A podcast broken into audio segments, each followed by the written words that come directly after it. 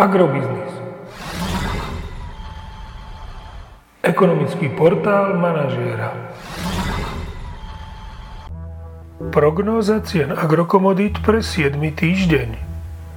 Očakávané ceny na burze Matif na konci 7. týždňa.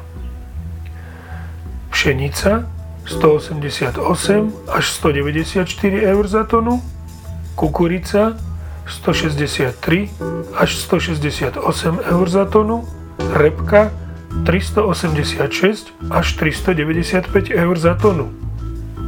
Rast nákupných cien jatočných ošípaných v Nemecku naznačuje, že aj na Slovensku by sme mohli tento týždeň vidieť vzostup farmárskych cien jatočných ošípaných, a to o 4 eurocenty za kilogram jatočnej hmotnosti, do pásma 1,94 až 2,2 eur za kilogram jatočnej hmotnosti.